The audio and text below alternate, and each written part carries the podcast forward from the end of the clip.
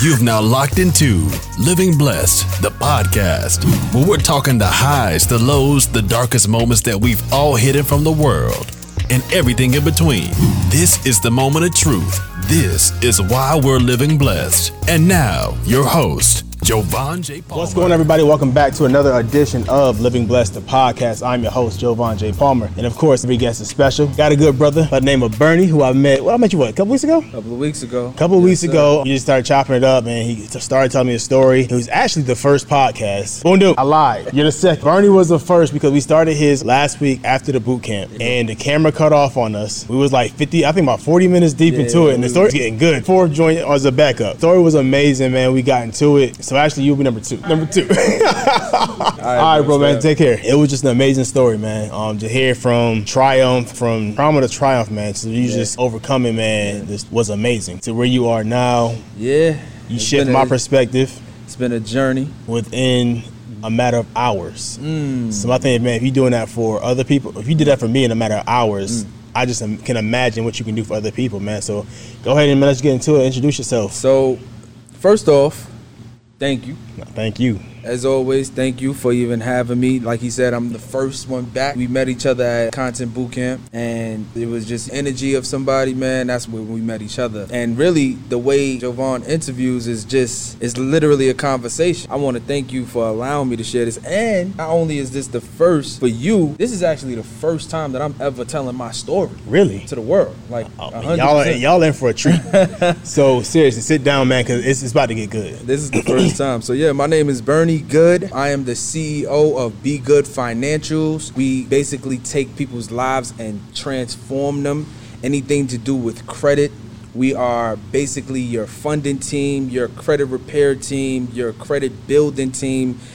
Anything to do with credit, we are teaching our people how to basically go from the bottom to the top where they're like the masters of the game. By the time you get done with me, you'll be able to teach your whole family how to get and leverage credit. Speaking of credit, I got your card.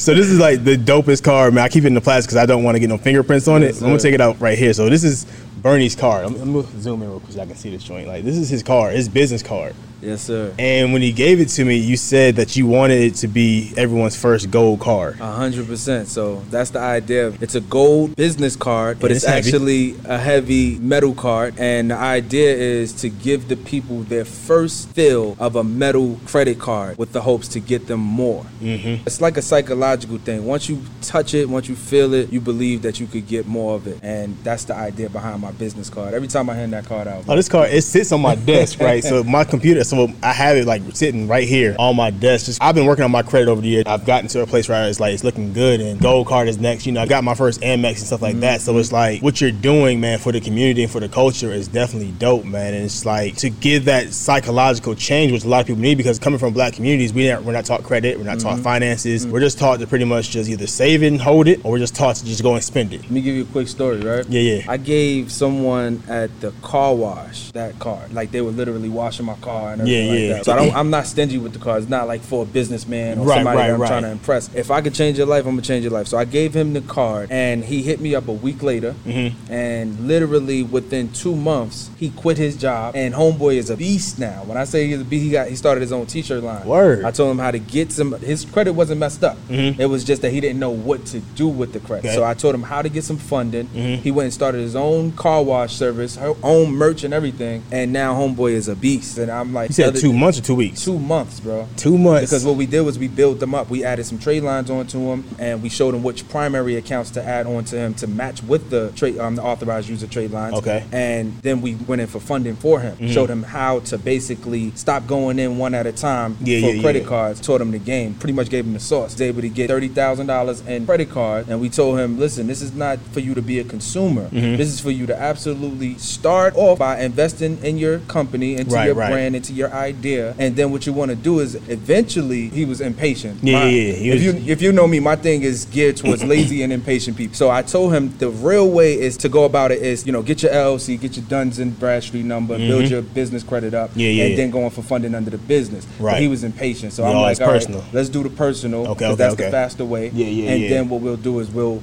you know after you get funding and you kind of like learn the ropes with your personal, we'll take everything and kind of like transition it into your, your That makes sense. But Oh, yeah, it changed his life, bro, with a business card. With a business card, because he was so impressed. He was like, "Yo, Yeah, yeah, yeah, I gotta call you, man." sure. Like, like he was sweating the car and everything. I mean, like, I gotta get by this ASAP. I feel was- it. It was real, bro. It was Yeah. real. So credit has always been your thing, though, right? No, no. you no, come no, from no. where? I come from Queensbridge Project, So New York City. That's just not a thing on Power. No, Queensbridge is, is a real thing. Yeah, Queensbridge is one of the largest, if not the largest project in America. Six blocks, 96 buildings. Uh-huh. And it's rough. Yeah, it's, yeah, it's a rough neighborhood, especially in the time where I grew up. It was real rough. Yeah. Police didn't want to come there. See, y'all just pretty much doing what y'all want to do Pretty much. It was the Wild Wild West jungle. of the North. And the funny thing is, when I grew up, Yeah. like by the time I got to a certain age, it was calming down from the 90s and the war zone. Wow. Gunshots, broad daylight, kids get a routine.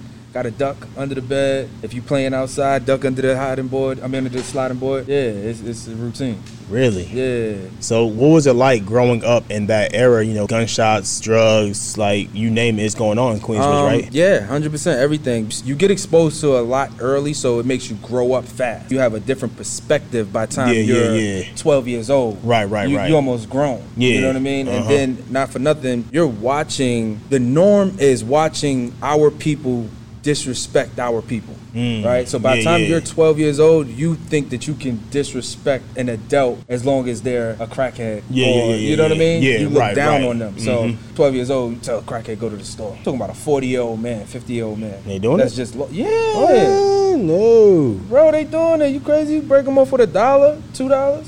And they at the store grabbing whatever you going to the store. That's crazy. 100 percent, 100 percent, bro. So, as a 12 year old kid, you're feeling like you feeling yourself. Yo, bro, you are grown. Yeah. Grown at 12 when you like. I'm trying to tell you. Yeah, yeah. I got a little homie, right? CJ. Shout out to CJ. CJ has been grown since he was like nine. I'm talking about little boy got the icy cart. He's on every block. Most nine year olds not supposed to cross the street by themselves. This is the largest project in the world. He's on every block. Doing what? Selling ices, getting his hustle on. At nine years old. 100%. The little joints in the styrofoam cup. Yes. Dang. getting his hustle on. wow. Whether it was candy, he was he, he was learning how to hustle early. wow. And for a lot of us, our situations are a little harsh where we gotta learn early. Yeah, yeah, yeah. Shout out to CJ, man. Because Yeah. now CJ's he's lit. He- Gotta be. Nine years like- old. Entrepreneur since nine years old? Yeah, I think CJ's probably like I'm 36. He's probably like 27, 26. Lit. Wow. Young boy is lit. That's what's up. Right. I ain't mad at it. Right. You're growing up in Queensbridge. Mhm. It's a lot going on. The guns, the drugs. What was life like growing up? So for me, I come from mostly a single parent household. Mhm. I was raised by my mother and two older sisters. Okay. Who was Yeah, yeah, like yeah. I'm talking about like rough. They they understood that you had to be tough in our environment. Yeah, yeah. So they were not gonna let me be a punk. 100. percent They were rough on me. Dang. yeah, my sisters taught me how to fight. 100. percent Yep. Dang. Yeah, and I'm talking about like real blow. Let's get to it. Oh, so you and your sisters fighting. Yeah. So so they can teach you how to fight. Teach me how to fight. 100. percent My Wow. oldest sister used to pin me down to the floor. And you had to find a way to get up. And yeah, smack. I'm talking about like no, just smack my face till it's red, and I had to. be Yeah, bro. the But they off. put that anger in me because they Yeah, they yeah. had to let me know when you go outside, it's gonna be way It's worse than this. yeah. So if you can't take a punch, you can't take a hit, you lost out here. Yeah. So for me, growing up, I was loved. I don't Yeah, want yeah. it to sound like it was all Nah, nah, harsh, nah, yeah, yeah. but I was loved. I was spoiled by my mom, by my sisters, and we just understood things very early. Mm. So like I was telling you last time, my mom, she was very stern, like no nonsense type of person. We used to to get into our apartment, got to go up the stairs and in a project building, and there would be drug dealers all throughout the building. They're selling drugs, they Mm-hmm. Yeah, smoking yeah. weed, they're drinking, they're doing whatever they want to do. Because like I told you, it was the jungle, right? Yeah. My mom would shut shit down. Really? Like shut it down. Hey, listen, when I come home around five, six o'clock, I bet not see y'all in this hall. And she talking to, to The hallway gangsters. of the house. Oh, to, oh. No, the hallways of the building. She's talking to the gangsters. Like, really? Yeah, y'all bet mom's not, OG. Yeah, OG. Everybody respect Miss Cap, hundred percent. I can't ah. make it up. Y'all bet not be in this building. So she, they know at five, between five and six, Y'all bet not be, be cleared out. Hundred percent. Because we used to come home. We used to have to. Yeah, we used to come home. We used to have to walk past crackheads. Yeah, yeah, yeah. We used to have to walk through the weed smoke. It's Just stuff it's not kids- a good yeah, yeah, environment yeah, for kids to be walking through. So my mom didn't play that. She was Word. like, "Listen, y'all respect me, and later on we come to find out we talking to like killers in the neighborhood, hundred percent. Wow. But they respect Miss Kathy though. That's what's up. Yeah, so come from a tough household, but I wouldn't take anything away because it gave me the character, it gave me the strength. Who I am right now is a lot of that inside of it. It also can mess you up. Definitely. So what ways do you feel like it messed you up though? Um, what you what you adapt to, what you think is normal, isn't normal outside of this place. Mm-hmm. So if you grow up in the zoo and then you let a lion out of the zoo, they don't know what to do. Like they Right, when you're right. walking around and you think that like everything is hunt, kill or be killed. Yeah, yeah. That's not the case with, with when you're outside of that environment. So it takes a lot of adjustment, and that stuff stays with you. Depending on how deep into the jungle you were, that stuff stays with you for life. Right, right, right. It's not a game. Yeah. So now you walk around with a chip on your shoulder. Going on, Dick. Yo, Chance. You walk around with a chip on your shoulder. Yeah, you know yeah, what I mean? You think everybody's coming at you. Everybody's trying to come for your character Mhm. because that was what you were taught to make sure that you see. Yeah, yeah, Don't yeah. let nobody try to play you. Nobody should be insulting you. If they are, that means that you're soft. Yeah, yeah. So you have to walk around with this thing like this bravado about you. Mhm. And when you step out of that environment, it's not really good because everybody's not trying to play you. Right, Some right, people right. just have a different way of joking. Yeah, yeah, yeah. different. It was a big adjustment for you as far as like knowing who's joking and who's just like just coming from a different angle Exactly. versus like who's actually really serious in the whole point. So understanding that, how was the adjustment for you to actually like take down that guard and say, okay, this person is definitely they not they not about what the life I'm used to. So my mom moved us outside of the projects, outside of Queensbridge, and we moved to the state of Pennsylvania. Mm-hmm. Pennsylvania was a lot slower. It was a lot more soft. It was it was a good neighborhood. Yeah, like where I was different living. I was living in the Poconos. Right. Different feel. So I went to high school in Pennsylvania, and I had to learn if I wanted to play sports. Right, right. I had to learn how to get along with others. Right.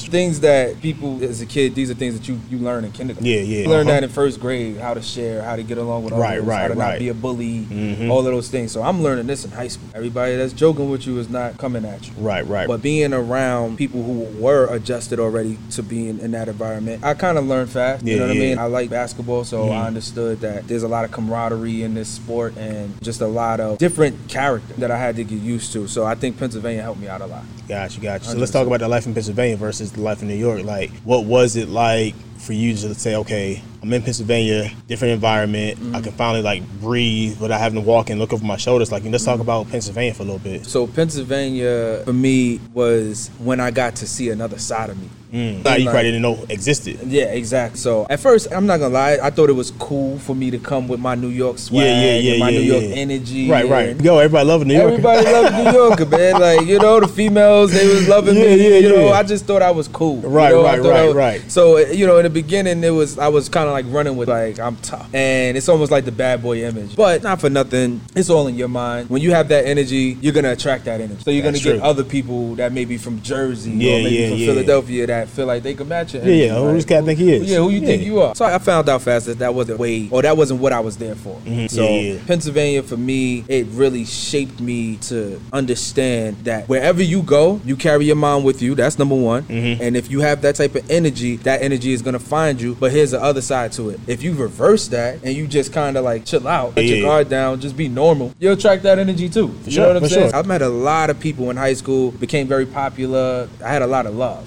that I got to see. That was a little different from where I was from. Yeah, yeah, yeah. You know, you yeah. get love in Queensbridge, but it's conditional love. Yeah, mm. It's like, what can I do for Right, you? right, You know, what right. can you do for me? That's why I love. You can fight. I'm gonna stick next to you Yeah, because yeah. you know, just in case. So outside of like pretty much outside of the home set, Mm-hmm. that's when your first time experiencing like just true genuine love in 100%. Philadelphia, in Pennsylvania, in the Poconos. Yep. Yeah, yeah, Absolutely. wow. That's a big feeling. It's Yeah. a big feeling because like a lot of people, like I said, you said the love is conditional, Mm-hmm. so it means it's a give and take relationship. You give this, I give you that, or I take this from you. Versus being in Pennsylvania is, oh, y'all just genuinely just love me just for just me, Just me. just for being Bernie. Like y'all really that's rock. that's with got to me. be an amazing feeling. Like, no, it's no better feeling. Yeah. And then it's like it's kids, right? So kids show the most genuine love. Right, right. You know what I mean? Although we're teenagers, I still say it's kids because Yeah, yeah, yeah. you haven't seen anything yet. Right. Like versus me, I've seen a lot by the time I moved to Pennsylvania. I've seen murders, Yeah. stuff like that in front of me by the time I moved to Pennsylvania. So now when you move, you're amongst innocent kids. yeah, yeah, yeah. It can't travel. It can't travel with you, but not only that, but they're being genuine. They really rock with you. Like, all right, just for cool. you I, I you, like man. this dude, These man. cool you know? peoples, man. And I kind of, I think I was hard to like. Really, Yeah, I I've was- gotten I that too, though. I was an asshole. I've gotten that too. When I first moved to the South, friends hate said they hated me, and I didn't understand it because for me it was just why one, why y'all being so nice. Uh huh. Two, why y'all being so loud. Uh huh. Three, it ain't nothing to be that happy about. Uh, I understand you. I connect with you on that 100%. all the way. I connect with you on that 100%. joint. So for you, how was it for you? Because to this day, they're like my best of friends. Okay. I can call any of them right now. Yeah, I need a dollar, two dollars, whatever they got me. Um, what was it like for you? Like you know that change. So some people resonated with me. Some Mhm. people kind of like attached. You know, we got attached to each other. Others probably still don't like. Me. no lie, man. Like probably still don't like me because I had a confidence. I was mature for my age. Yeah, as you, I yeah, was yeah. not only what I saw around me, Mhm. I had that instilled in me from my mom Right. and my sisters. I had confidence, Mhm. and a lot of people, when you're teenagers, a lot of people don't have that confidence. Like You New try to figure yourself New York out. gives you a different type of swag. yeah, yeah, yeah. So you're trying to figure yourself out. Mind you, I know who I You am. already know who- yeah, I yeah, know who. I am, and I know who you're not. And I know who you're trying to be. you see, you see every old. angle. Yeah, yeah. You know what I'm saying? Yeah, even you know adults, kids your age. 100%. You see it. A hundred, a hundred percent. And for some reason, I had like my mom always said that I had something called it. Coming out, finding out later what it is It's just I'm very charismatic. Okay, okay. So a lot of my friends used to follow me. No matter what it was I was doing, they were following me. Yeah, yeah, yeah. They would come to my window, call me out the window, like time to go to school. We can't leave without Burn. Mm. All right, Burn into basketball. We're gonna play basketball. I didn't know what that was, and I've had it. I'm talking about since like kindergarten. Yeah, hundred percent. Like my teachers used to say, "Man, Bernie, he's He's just he, yeah, it's, it's something about him. All it. the kids be following him around, and I don't know. I'm just being me, Yeah, right? so yeah, that- yeah. those are all things that later on you find out maybe Uh-huh. God given. Yeah, yeah. You know what I mean? But I went to Pennsylvania with this already, Mhm. knowing who I was. Right. So now, if you're the person that's like, I'm go on not Instagram. following I'm this dude. Yeah, who like, think what's, what's the hype about? Yeah. Like, dude, like who is this dude? He think he is? You know, the girls is liking him, guys is following Yeah. him. He can rap, he play basketball, and Mhm. it's, for me, it's a lot to be proud of. for sure. But for them, it's a lot bragging. Yeah, you bragging. You know You I like mean? I'm envious. I'm trying they're already figure- envious of you. I'm trying to figure it out, and you seem like you got it figured. Right, right, right. And I ain't got it. I'm about to hate on you all day. understand? Yeah, yeah. And it's and I'm not even gonna front. Like I would be wrong if I sat here and I said that everybody's just hating. right, right, right, right, for sure. I was an asshole. Like I knew who I was. Yeah, yeah, You know yeah, what I mean? yeah. Like, like Kanye in Yeah, high yeah. I couldn't imagine. And I'm a Gemini. I might have been a dude. And I'm a Gemini. See, I'm not too much into. The, I don't understand all the like the signs and stuff. Yeah. I think it's cool how they just randomly just match up with who we are. Yeah, yeah. and stuff like that. So you kind of get to learn people's personalities Yeah. and stuff like that. But um, Yeah, I- I, could imagine going to high school. I probably would have hated you too. Like, who's this cat think he is? Just walking, you know, all this swag, whatever it may be. Like, just, I get it. I 100%. absolutely get it because when you're not 100% with yourself, you look at other people who are 100% with themselves And and, you hate the fact that you can't be what they are. It's almost like it gives you an instant feel of you know just being inferior. Yeah, yeah, yeah, You yeah. know what I mean? Uh-huh. Like, like let's put it like this: when all of us could feel ourselves, right? Yeah. All of us. I'm talking about like we could be the most confident people in the world. Uh-huh. Let Jay Z walk. different atmosphere. Different. It's all changes. You understand what I'm Yeah, saying? yeah, like yeah. it all changes. Jay Z walking here right now. We gonna feel- you, you gonna feel a we feel a little, little you small. feel a little smaller in the room, bro. I could be.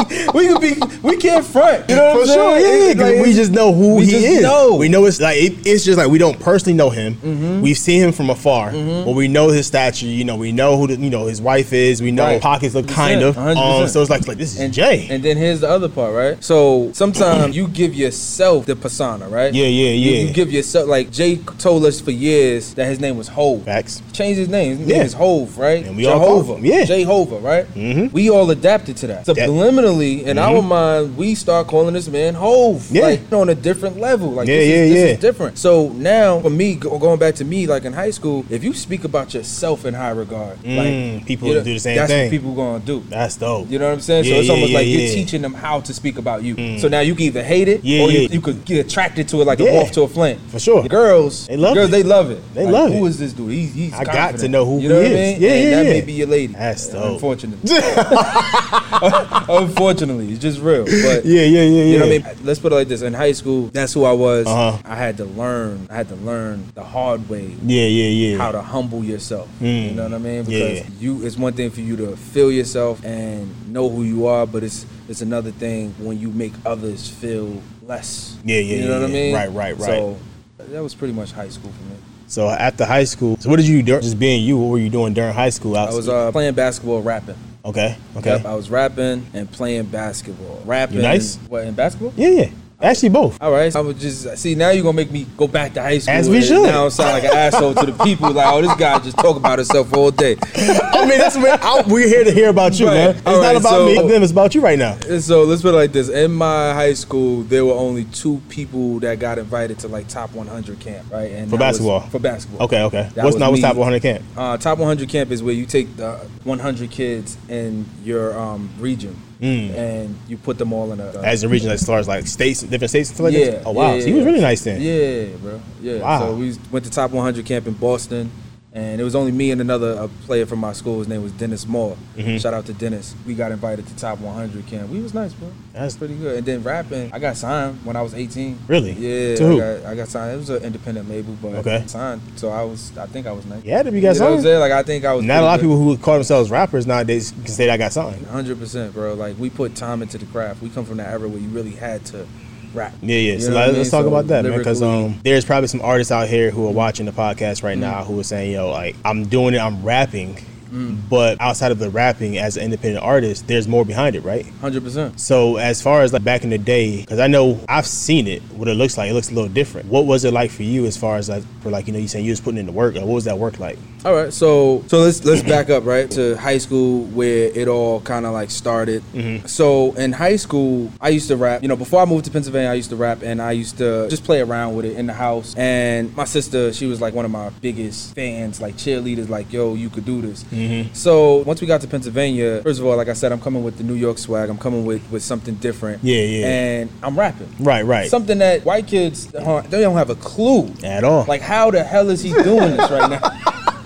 you know what I mean? Like, Yeah. what is happening? First of all, we barely trying to keep up with the rhythm, Yeah. and this dude is rapping, Rapping. to a beat. I mean, like, Right, right. Freestyle. I'm on the basketball team, and what we used to do is we used to like bang on the lockers, right? Yeah. So I would be rapping over the beats, and mm. everybody's like hype. Mind you, if you're from Queensbridge, Queensbridge is where Nas and Mobb Right. Deep, Yeah, yeah, Roxanne, yeah. Shante, All the like, lyrics. Yeah.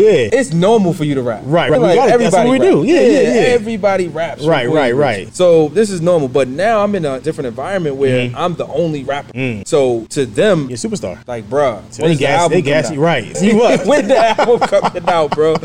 So they hyped me up Uh-huh. to want to shoot. I mean, pardon me, to one make an album. Okay. And this is where my first sense of entrepreneurship comes in. Okay, okay. Right, because I'm like, all right, let's get this album going. Yeah, yeah, I got yeah. me, a couple of my friends. Uh-huh. Everybody's believing in me. They're like, all right, album costs money. For sure. Where you gonna get CDs from? Yeah, Where yeah, are we yeah. recording this album at? Right, you know right, what I mean? right. Like, oh, where's the artwork coming from? CD cases, everything that CD burners. So I went to my mom, asked her to create an album. Hell no. Mm-hmm. Dang. Yeah, straight up. Hell Shut no. that joint down quick. And the reason why, Uh-huh. at the time I was upset, but I'm a mother, right? New to this environment, right? Mm. Yeah, yeah, We just yeah, got a yeah, house, yeah. got a mortgage. My mom's still traveling to New York to go to work. From I Pennsylvania? don't. Yeah, from Pennsylvania.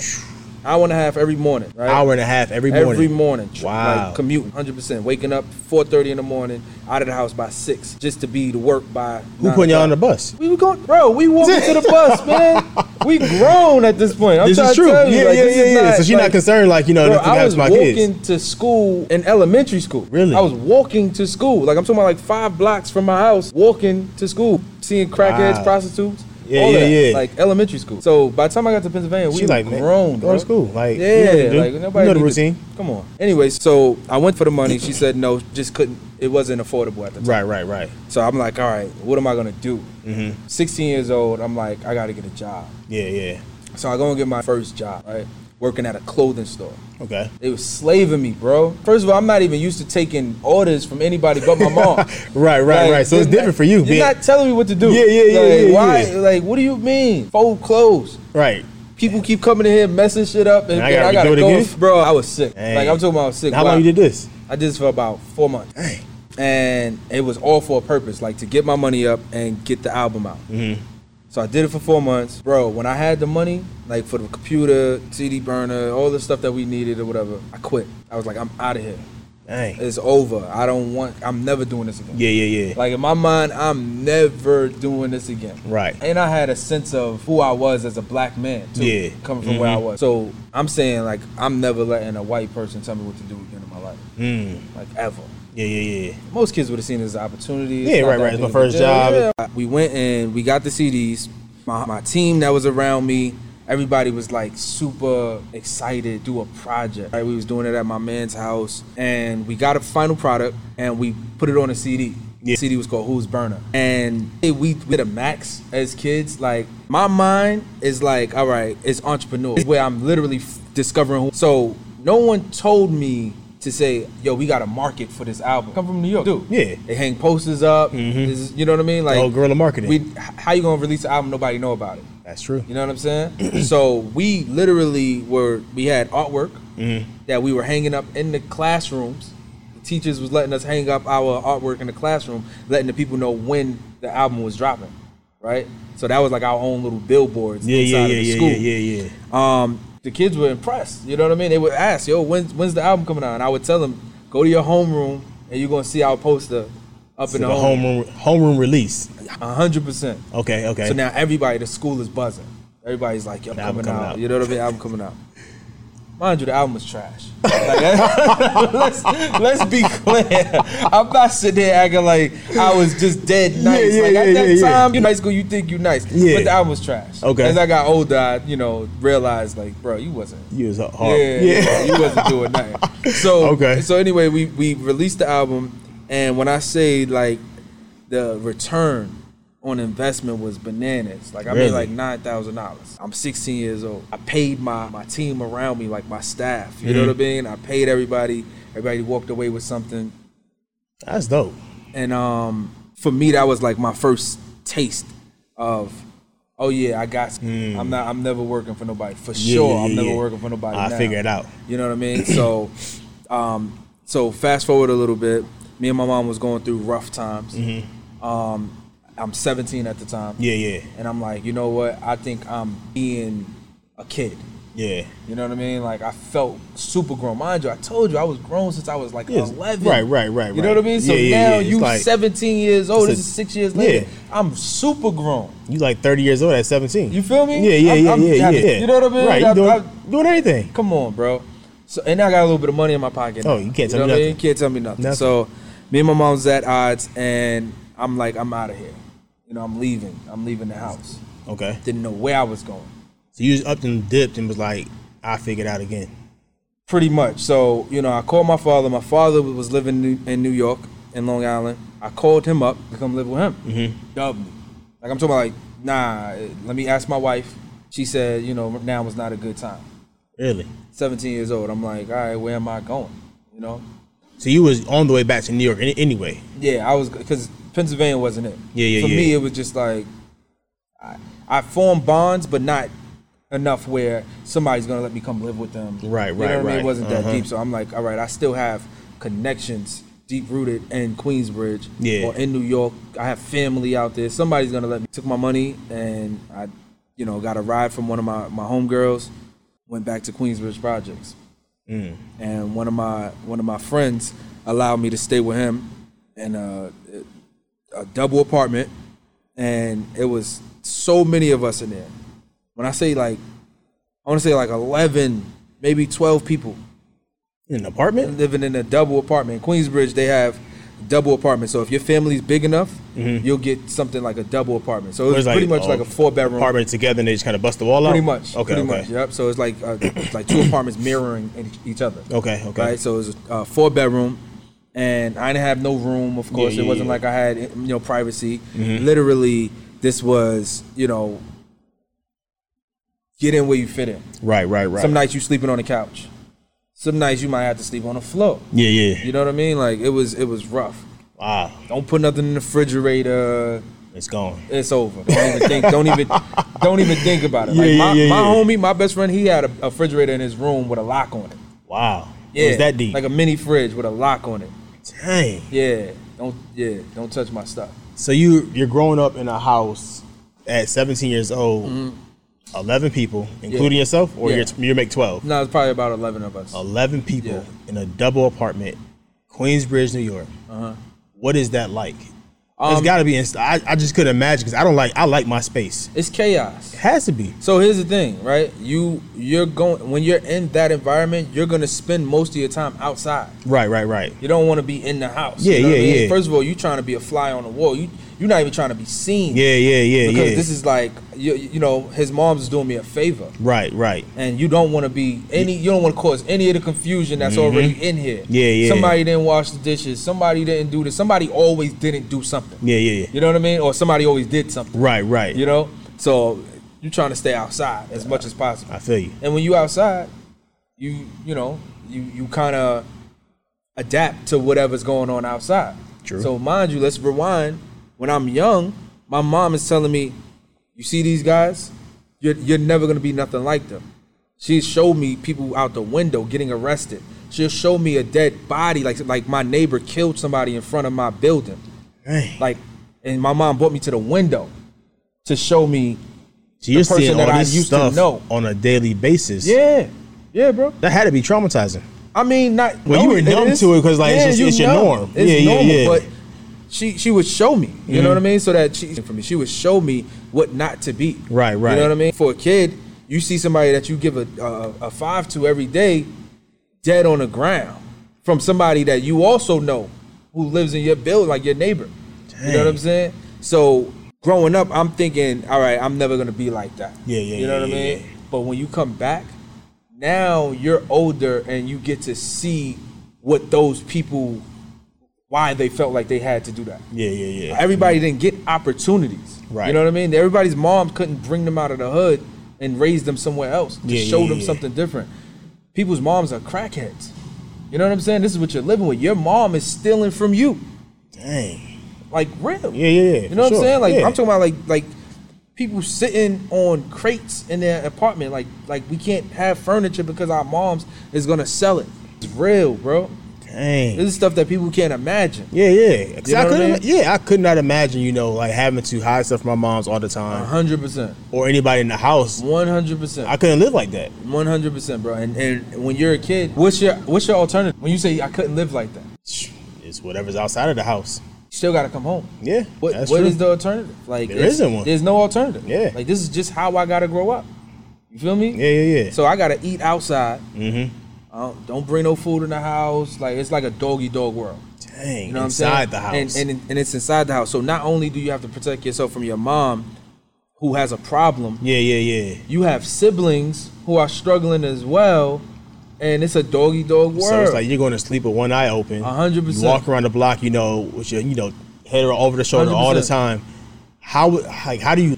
Um, you adapt. You adapt. It's, Mm-hmm. it's really like first of all, you got to understand fast. Mm, You have to understand where you are, your environment fast. You have to understand there's no friends in this. There's no friends. Yeah. Like if you do get a relationship that you happen to, you know, you know, forge a relationship with somebody. All right. So let, us put it like this, right? If you have a best friend mm-hmm. and our the way we display loyalty is through diversity. Yeah, yeah, right? yeah, yeah. So if I say to you, yo, bro, if anybody try to fuck with you, I got your back. Right, right, right. You know what I mean? You gonna believe me, right? Because Yeah, I'm your yeah. dog. We grew up sandbox, right? Yeah, yeah, for sure. But if we never been jumped, if you never had to go through that, how do you know who I am? That's literally the only way that we could trust each other. yeah, yeah, yeah. Is if you go to jail and you don't tell them. right, right, right. If you if I get shot at and you bust your gun for me or Mm. with me. yeah, yeah. If somebody if they jump me, you gonna jump in with me. You know what Yeah, I mean? yeah, yeah. That's the only way to show loyalty. To really know, yo, that's my dog for real. right, right, right, And right. it's foul. It's like this is the environment, but this is what you have to learn. Mm. You know what I'm saying? Mm-hmm. So when people show signs of other shit that's not that, Right, you gotta right. believe them Facts. because it, it- this could be your life. Yeah, yeah. You know what I mean? So it's like somebody could be genuine, but you just don't know. you just don't know until it's until we on the battlefield. Hundred So it's percent. probably a lot of cats out there who lost their lives who just being genuine people. hundred percent. You say, I want to help you, or hey man, you, 100%. hey man, I just, want, I just want to look out for you, whatever. And it's like, I don't trust that. Nah, nah. And, and, and more than that, if you are the person that's genuine and you will look out for your peoples and whatever, you're gonna get somebody that will take advantage of that. One hundred percent. They're Yeah, gonna yeah, they, yeah. they'll rob you. They're gonna set you up. They're gonna set you up to get robbed by somebody else. So it's like you can't be just a nice dude. Yeah, you, and it's hard to be a nice dude in the atmosphere like that It's hard to because be a nice, dude. Because the nice dude. dude, turns into whomever he needs to be. Pretty much. Dang. Pretty much. You fooled. Yeah, yeah, yeah.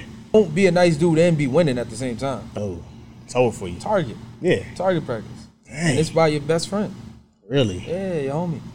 So you're in New York, living in an apartment now. So like, are you still rapping? What, what are you doing? Like, how's money so coming? I'm what's the what's the? so at that time I still had money okay, saved for my for my album. Yeah, yeah. I was very good at money, like like good at like being frugal. Okay. saving money and making sure that I only spend on what I need to spend on. Okay, Right. So I had a little bit of money, um, and as that was running out, I started adapting to what my environment did. So I um somebody that I knew that was close to me put me on Mm-hmm. to like selling bud. selling weed. Okay, okay. Right, and this is how I'm now starting to make money. I start selling bud for him. Right, and um, we did well. you know what I Mm. Mean? Because yeah, I had yeah. entrepreneur, like yeah, my just- mind was just shaped like yeah. that. So, and I wasn't one of these people that would just spend money on on on bullshit. You Yeah, know? yeah, yeah. So I, I I saved up my money, and that lasted for a little while, but I couldn't work for nobody. Right. You know what I mean? My mindset Yeah, was like, I'm, I'm not, not working going for to a nobody. job. So Yeah, yeah, yeah. Thank you for showing me the game, but now I know I got to take this to another level. Oh, so you over you going over the head over uh, the top yeah, dog. hundred percent. This is my dog, though. He he understand. He understood who I was. So he just it's pretty much yeah. I'm gonna let you. I'm gonna teach you the game real quick. Yeah. Get you in. Show you how to you know where it comes from. How you know Yeah. what you, how, whatever how. Well, he didn't give me no connects or anything. Okay, like you gotta that. figure out your part yeah, I gotta yourself. figure that out. Okay, okay. Yeah, that's sense. like I me mean, showing you how to Yeah, yeah. be my competition. Not showing you that. no, no. You got that part. You got to figure Yeah, out you gotta figure it out. But I knew that this would only last for so long. For sure. Yeah, yeah, yeah. Because of the way your mind is. you Right, I right, mean? right. So you know, he taught me everything that I needed to know. Yeah. And it lasted for a little while. Okay. And then um, what happened was I was 18 years old at the time, and I was selling bud to a guy who actually had a rap deal. You know, he he was a cousin of um, uh, one of the people in Mobb Deep. Mm, okay. So you know, he was coming to the hood, and he would come and get his bud. I was selling bud to him or whatever, and he had a deal on the table, but he wasn't that good. He wasn't that nice at rhyming. got you. So he had a deal on the table, and he could he could make room for label mates. Yeah, yeah. They was letting him kind of like structure his own deal. Word. Okay. So he came to the hood. Mind you, homeboy, I'm talking about like coming through in a cherry red CLK drop top, big ass chain. Yeah, yeah, yeah. To the hood, that's like he up. like what's up? Yeah, you know? yeah. So he came to the hood. One of my closest friends, Low, he put me on, and he was like, "Yo, homeboy is looking. Shout out to Ox. Ox is looking for um, Mm-hmm. you know, he's looking for, for for people who can rap." So I'm like, "You already know. Yeah. Like, Low put me on because I'm because yeah. I'm nice. You know Right, what I right, mean? right. Like, let's get it." So we outside and we having like a not to say a battle, but like a, a nice little cipher. Yeah, yeah, yeah. And I shine. I shine. It was it was a it was a nice amount of us too on the block that day. Uh-huh. And I shine, you know, with him. And then with with Low's recommendation, of course, um, we winded up getting close, you know, to the actual label owners. Mm-hmm. You know, and they heard me rap, and you know, it was kind of like the rest was history. You Yeah, know, I yeah, signed my deal. We move out the hood. We got a nice crib in, in Jamaica Estates. Mm. You know what I mean? Like we living the rapper life. oh, for sure. You know what I'm saying? Yeah, living yeah, the yeah, rapper yeah. life. We feeling ourselves Uh-huh. again. You know what I mean? Yeah, yeah. Everybody's You doing good again? Yeah. yeah, you know, and um, you know, at that time, I had, I, you know, I, I kind of like stopped hustling. Mm-hmm. You know what I mean? Because I didn't, I didn't need to hustle anymore. I was at the point where I'm like, all right, I'm, I'm chilling. All my life was was studio time. Yeah. You know, we we quit writing. Just, you know, we had an album that we was working on, a mixtape that we was working on. Okay. You know, and we would literally focus just on that. So for a nice amount of time, that's what my, that was my life. You know what I mean? Um, I don't want to take over the interview. I want you to ask Nah, me. What man. you, what you, yeah, I want you to it's ask just- me because I'll go through the whole the whole. I, that's what I want. The whole thing, man. Okay, I okay. want the whole story because I want people to know. I want people to feel every part of your life. Mm-hmm. You know, and I can't feel that part of life trying to tell your story. Um, and that's the point of the podcast is giving people opportunities to share what they've been holding in for so long Right. to the rest of the so you can let somebody else know like yo you if you live this life or you're thinking about living this life Mm-hmm. here's an alternative or here is a way that you can try to do it again or try a, a different way so man Okay. i'll ask questions in between All right. because like you may say something that either a guest may not know like you know Right. like saying bud like people may not know what bud Right, is right, that's why I said weed. weed You know right, right. Right, right, like, I know what it is but somebody might know what it is. Yeah, that's so it's like yeah yeah so I'm, I'm a, I may stop you in between time you know asking questions that I may have of course they don't come to head but man keep doing your thing All right. So in the midst of all of this, Uh-huh. you're around people. So when you when you are opportunities come in different forms, right? Yeah, yeah, yeah. And when you're living in a space of lack, Mm-hmm. it can put you in different positions where you may make the wrong decisions, right? Right, So so what I mean by that is sometimes you do things out of desperation. Right. Right. Mm-hmm. I don't care what that deal was or who it was attached to. You're signing it if you're trying to get out the hood. yeah yeah You yeah, understand what I'm yeah, saying? yeah, like, yeah, like yeah. Mhm. it- so all of the all everything that you learn about how to judge, you know, characters, some of that may go out of the window Right, right. if some money's on the table. Your integrity is on the line. Yeah. And you may not even know it. Yeah, yeah. At the time, you ain't even thinking twice about it. Like, Right, listen, right. you know, if I don't like them, I could, I could learn to like them. yeah yeah yeah You know what I mean? uh-huh So now you're signed with other label mates who are different than you. Yeah. Right. And I, and I'm not gonna put any names out there. Right, right. But cats be wild. Let's just put it like that. I bet. People be wild, you know, like real wild, and and they don't recognize the opportunity, and they'll mess up the opportunity for everybody just being in their own, just being who they are. Mm. You know what I mean? So Yeah, let- yeah, I'm gonna give you an example, right? If you're a stick-up kid, Mm-hmm. right, and somebody come and and give you an opportunity where you don't have to rob anybody anymore, but you still in your Your mind head like, is like ooh, I can't wait to get in this room with these other rappers. I'm a rob them. every last one of them. You know what I'm saying? Yeah, like, yeah, You, you, you, you, you just a knucklehead. What you, you know thought what I'm I saying? was, and I'm still in. Yo, I gave you money, Yeah, so, so that you could you- get out of that life, and you in here plotting on people. You know what I'm saying? Yeah, yeah, agreed. So, so this, this is not exactly, but this is who I'm around, right? Uh-huh. People who just can't get a, get out of their own way. Yeah, yeah. So, long story short, that deal went south. Like it Mm. went, it went, it went. You know, it, it turned bad because people couldn't get out of their own way. Yeah, yeah, yeah. I'm dealing with gangsters, knuckleheads. You know what I'm saying? Yeah. And now that we got some money, the image they want to put, you know, the images Yeah. out there. Like, right, right, right, I was against before this, but now I got some money. right, right. know right. what I So mean? you gonna know? You're gonna know. Um, and you know, long story short, that that deal went south. So here I am now, back in the hood. Mm-hmm. Um, and now when I go to hustle, it's different because I because my taste for money is different now. What? So he's saying it's different now? What's different about it? So weed can't be the drug of choice that I'm selling. Because it wasn't making it what you want. It's wanted. not gonna make me what I'm used to Yeah, yeah, having yeah. now. Right, You know what right. I mean? Uh-huh. And now I'm more hungry because I seen a little. I seen a little more. Yeah, yeah, yeah, yeah. So now I go back. I'm, I'm in the hood, and I start selling harder drugs. It was never an option for me to go get a job, ever. Like I'm like I'm never working for anybody in my life. Right, right. Up until this point, I've gotten money, any form of money that I've gotten, excluding the the job that I had when I was 16. Any form of money that I've gotten is something that I've hustled for, Mm, okay. including the rap deal, all Yeah, that. stuff. yeah, yeah. I hustled for that. Right. You know what I'm saying? So now in my mind, all right, times is rough again, but I'm not going backwards. Yeah, yeah. You know what I mean? uh-huh. So I moved back to the hood, not not to my homie's man. I mean my mom, my homie's mom's crib. My homie at the time, he he was dealing with a, a female. So the thing in Queensbridge, Queensbridge is you get you a female, Yeah. Good. you know, dick her down, and you you know Yeah, yeah, get, a, yeah, get a crib. Right, you know, right, pretty right, much. right, right. Like, so he had a crib, you know, and he allowed me to come and stay Mm-hmm. with him. So at the time, he's hustling, selling crack. Mm-hmm. Like, you know what I mean? And my mind is like entrepreneur. He's selling crack for somebody, yeah, yeah, yeah. and I'm like, that ain't that ain't. nah, it. we not doing that. yeah, yeah, nah, we not yeah, doing that. yeah, We gonna yeah, do this. We gonna do it. You Right, know what I right, mean? right, Like, right. and um, you know, the person that he, who he was selling it for, he um, I was I was connected to him. Mm. Let's just put it like that. I was connected to him. Okay. He had love for me. Right, I'm trying right, not to put nobody's name out there. Yeah, yeah, you know what I'm you- saying? yeah, so I don't yeah. want to. Nah, you you know what I mean? that. So I was connected to him, Uh-huh. and he had a no nonsense policy like Yeah. in my hood, where if you wasn't selling crack for him, you wasn't selling crack. And this is the dude that my homie is selling crack for. Yeah. So I come, I'm like, we not doing that. You know what I mean? If I, if we gonna do it, we gonna do it. Man, you is courageous, brother. I'm just, I, I'm just who I am. Nah, yeah, yeah, for You know sure. I mean? Like, I'm just like- who I am, and, and I and I understand. So my homie's like, all right, but you know, how we going? to How we gonna tell him? yeah Yeah, yeah. Let me handle that.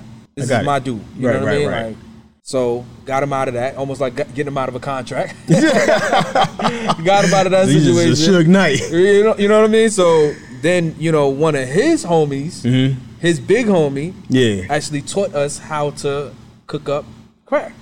Really? Yeah, yeah, yeah. So he taught you the whole. So it's pretty much like how you learned the whole game Mm-hmm. of like rap and everything. You learned the whole game of everything that you've been through. It's like you gotta you you need to know the whole process Mm-hmm. through and through. yeah, hundred percent. Yeah. So now, you know, it's it's really simple because it's all the example all the examples are in front of you, Mm-hmm. right? Like what crackheads to you know, Right, like, right. how to hustle. Yeah. you want to hustle in the building, or you gonna sit on the block, or whatever your thing is, right? Um, but I had the the idea that you know, and it wasn't my idea. This is just how I saw the big homie doing it. Yeah, right? yeah. So the big homie barely sell to crackheads. They're gonna sell to the drug dealers Got on a larger level, Yeah, yeah, yeah, yeah. supplying the hood. Right, right. That's what I want. My mind, I'm like, that's what I want to do. I don't want to have to. Have to you know, go to somebody and say I need some more. and Yeah, back I'm and not forth. trying to Yeah, scramble. yeah, yeah. So so we learn how to cook, Mm-hmm. learn where to get it from, travel outside of our neighborhood to go get it, and um come back to the hood and serve what you call is uh, double ups. Double so ups. it's a dub up. Now break that break that down. So a, du- a, a double up or a dub up Uh-huh. is basically when you are able to sell a drug dealer something for less, right? Okay. So let's Yeah, put it like yeah. this: if I sell you a twenty bag of weed, Mm-hmm. I can sell it to you for ten dollars, so that you're able to sell it for twenty dollars. Got you, got you. So You know what I'm that's how they see their profit. That's how they see their profit. Okay, okay. So if I sell you something for ten dollars, Mm-hmm. you could it's it's enough to sell it for twenty. Right, right, right. You know right. what I'm saying? So now the only way that you're able to do that is if you have quantity. You know what I'm saying? You have to have quantity Yeah, and you have to know how to get it to that point. Most people in the hood, they don't they they're not they don't have enough money to risk cooking up. Mm-hmm. Yeah, yeah, yeah. You know what I'm saying? So it's it's more of a um So they just selling as is. They selling as is versus is. you cooking it up and breaking it down. breaking it you know, down, getting more stretching your product stretching it more. out, and yeah, yeah, yeah. being able to supply them. That's You how I know what I'm this. Yeah, yeah. but but most people not trying to do that. Yeah, yeah, because yeah, they don't yeah. want to lose. Right, you know what I right, mean? It's, right. A, it's a risk when you cook up. Got You know what I mean? Okay. You may lose your, some of your, your work or whatever. Okay. Um. So what we you know figured out the risk was was worth the reward. Yeah, yeah, yeah, You know yeah, what I mean? for sure. So um, it got to a point where we were we were doing numbers Really? we were doing some some hefty numbers. Like it was looking like um like the '80s all over again. But we talking about drug dealers. So you pretty much pushing all your product to drug dealers only. 100. percent That's it. You're not selling to like the average. No. So if I say, yo, Bernie, I need whatever, whatever. Yeah, no. You're not selling to me. No, no. Nah, go go to so so. 100. percent Wow. Yeah, it was almost like I. So you came to Frank Lucas at low the time. Key, I wouldn't, I wouldn't, you know, put me on that level. Okay, but not that level, but in this- for that area, like, for your- for your small For my- community. Yeah, yeah, yeah. Wow. hundred percent. Um, it was almost like I couldn't sell to the, the crackheads. Yeah, yeah, yeah. Because it would be like a violation. You know what I mean? Gotcha. How you are kind of step, selling you selling to them, and then you us? stepping on the foot of. Come on. That don't make no sense. You know what I'm saying? Yeah, yeah, yeah, Like, yeah. So so we, we made sure that we stayed out of all of that. Um, and then um, you know, in that life you gotta learn the ropes fast. Yeah. This is a more treacherous game. This is not weed. Mm-hmm. Talking about drugs. Yeah, you yeah, know what I it's mean? hardcore. Like, it's real. Um, so you're gonna have people that's plotting.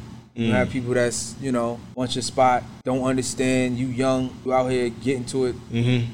and um, with that comes just that that jealousy and that envy, and that's the part that because I I spent some time away from the hood, I wasn't ready for that part. Mm-hmm. Ah. You know what I'm saying? Yeah, yeah, yeah. So yeah, yeah. I understood not to trust people. Right, right, I understand right. that your your best friend could be your enemy. I understood Mm-hmm. all of the, the, the key values, but I didn't think that it would really happen to me. Yeah, yeah, yeah, yeah. I fell in, fell into the illusion that people have love for me. Right, Like, yeah, yeah, yeah. Everybody rocking with me. Yeah, I don't yeah. got no yeah, beef. like it's yeah. not.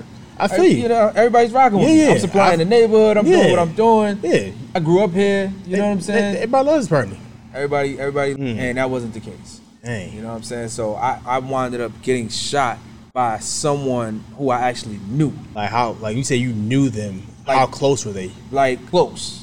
Like, all right, I want to say some. All right, yeah, I can't. I don't want to talk about that part. Yeah, yeah, yeah. But they were close. Okay, okay, okay. You know what I mean? Close to the point where you know when I was shut shut it down for the day, they were like one of the only people that was still able to hit my line, and I would, open, I would, yeah, I would, you know, make sure that I took care of them because Yeah, I knew yeah, that they had you know new responsibilities. Yeah, yeah, right, right, kids, right. whatever.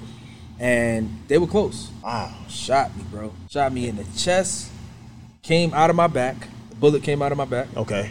And paralyzed me. So it shot you in the chest. Like where did it hit? It hit So so it hit my my liver, my spleen, my lung, and my vertebrae. one bullet. One bullet. Bounced So it just around. bouncing, just bouncing off your bones and just kind of yeah, hitting. Yep, bounced around. Dang. Killed like bro. When I say bro, I died. Like I literally died on the floor. Like died. Saw the other side. Wow. No, no, no, no cap. I'm gonna walk you through it real quick. Yeah, I, I, let me walk you. All right, now you just kind. I'm, I'm kind of. I'm lost of words right now. Yeah, let me walk you through real quick. So when I got shot, right? First of all, instant like my my legs instantly locked on me.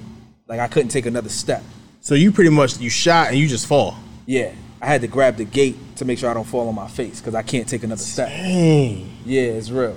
So now, um, a person that I knew from the building dragged me back into the building. I'm laying on my back and I'm I'm watching because the hole is so small. Yeah, yeah. Blood is filling up inside of my. Oh, so you my feel like all that warmness and stuff. I'm watching my chest expand. Like I'm on my back and I can see my chest expand. What? Blood is filling up inside of my lungs. It's filling up inside my body. The exit wound was so small that it wasn't a lot. It wasn't enough for the for the blood to escape. Yeah, yeah, yeah, yeah. So I'm laying on the floor in the lobby of my building, leaking out, seeing my own blood, everything, and I'm in pain. When I say a pain that you can't even imagine, bro, I'm talking about like my whole chest, stomach, everything was on fire Dang. right? So now everybody's out, everybody's around and, and surrounding me and um panicking. Yeah, yeah, yeah. You know what I mean? Like, Uh. you know, burn a shot, whatever. I don't know what it is when you're in a tra- traumatic situation. Your body or your, you know, whatever takes over. Mm. I'm like the calm one in the room. I'm not even freaking out. Really? I'm scared, Yeah, yeah, but. I'm not freaking out. Like, I'm telling everybody to calm down and call the ambulance. I'm about to die. Save Like, me. yeah, like, like, like y'all need to stop all Yeah, the screaming yeah. shit and call the call the ambulance. So mind you, now I'm on the floor and my chest is on fire. Mm-hmm. But every time I close my eyes, all the pain go away. Mm. Every time I close my eyes, all the pain goes away, like disappears. Really? So in your mind, you're telling yourself to just go to sleep. But you're not tired. Like, why the hell am I tired right now? Yeah, yeah, yeah, yeah, You know yeah. what I'm saying? Right, right. I was just up. I was just like I'm about to get it in. Yeah. You know what I mean? And now I'm tired. I'm sleepy. So so I drifted off into one of those sleeps because everything is telling you just just go to Just go to sleep. sleep. Everything's Yeah, gonna yeah, be cool. I drifted and this is crazy, bro. You'll hear stories. I promise you. Now when you go home and you go look for it and you hear other people's experiences of people saying they died before. Yeah, I've heard people say I've died. Matter of fact, the guy on Boondon who was just here before you, he he came out of his mom's womb and he died in that moment. Mm. Like he had, they had to like pull him out. He was a 13 pound baby, Mm. and they laid on the table. He lost all oxygen and was just dead. Mm. Had to breathe. They had to revive him. Yeah. Yeah. So it's real. Damn, that's crazy. You two for two, bro. Two, Two for- people that done died. what, the, what the hell is that about? That- that's crazy. But yeah, bro. Man. Like no cap. Like I, I, I died, and one of son, the, craziest thing that ever happened is mm-hmm. w- in my moment. That all right. That year, my best friend died like in his sleep. Like he didn't Dang. get killed or nothing. He was like, I'm talking about Healthy? healthy. This Wow. dude was a Division two athlete, got a scholarship, full athletic scholarship to St. Peter's in Jersey, like, and died in his dorm room in his sleep. Dang.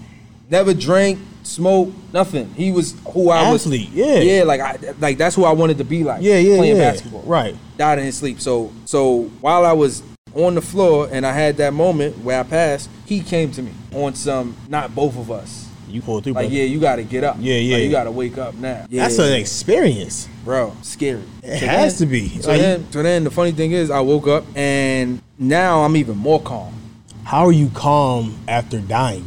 Bro. I There's no way I'll be calm after dying. It's really hard to explain, but I seen something that assured me I'm gonna be okay. You a peaceful guy, man. I know, bro. I seen You something. Yeah, yeah. Like God literally sent my man who passed away to me. Like when they say you have a guardian angel. Yeah, sure. Hundred percent. One hundred And percent. that's your man's life after death. That's your man. The funny thing is, my man, right? He was like a coach to me. We the same age. Like he's Mm-hmm. Yeah, like a year older than me. But he's like my coat, my spirit animal. Whenever you feel like you can't do it, Mm-hmm. That's like, yo, lean towards. You bugging. Nah, Pick it get up, man. that Come in on. when I needed him most. Not the both of us. Came to me when I needed him most. So then I woke up with a different calm. Like now, I'm awake now. But you're calm, But I'm still leaking out. Like my lungs is filling up with blood. And something told me to take sips of air. Like as if you were sipping out of a Dunkin' Donut straw. Because if you take too deep of a breath, That blood you're gonna choke on the blood. your blood. Who the fuck told you to do that? Right, right, Like, right. What, what told you to do that? You know what I'm saying? Like, Yeah, yeah, yeah. like, you, you don't, you're not born with Nobody that. Like, knows nobody like, oh, knows you- how to if you breathe slow, you can save your Come life. Come on, bro. And that. Dang. Little sips of air, making sure that I don't choke and cough up on my blood. And finally, when you in the hood, bro, the ambulance took like probably like I want to say like 25 minutes to get to me. So you shot. 25 minutes go by before Yeah. ambulance, before any Yeah. paramedic or whatever may Nothing- see you. Yeah, like 25 minutes. I'm on the floor. My homie's trying to figure out. I'm telling him I can't feel my legs. He's like, nah, you probably in shock. Like, so the Yeah, whole time yeah. he keep grabbing my leg, trying to. Like, do you like, feel this? You feel this? I'm like, no. I don't feel nothing. feel nothing, bro.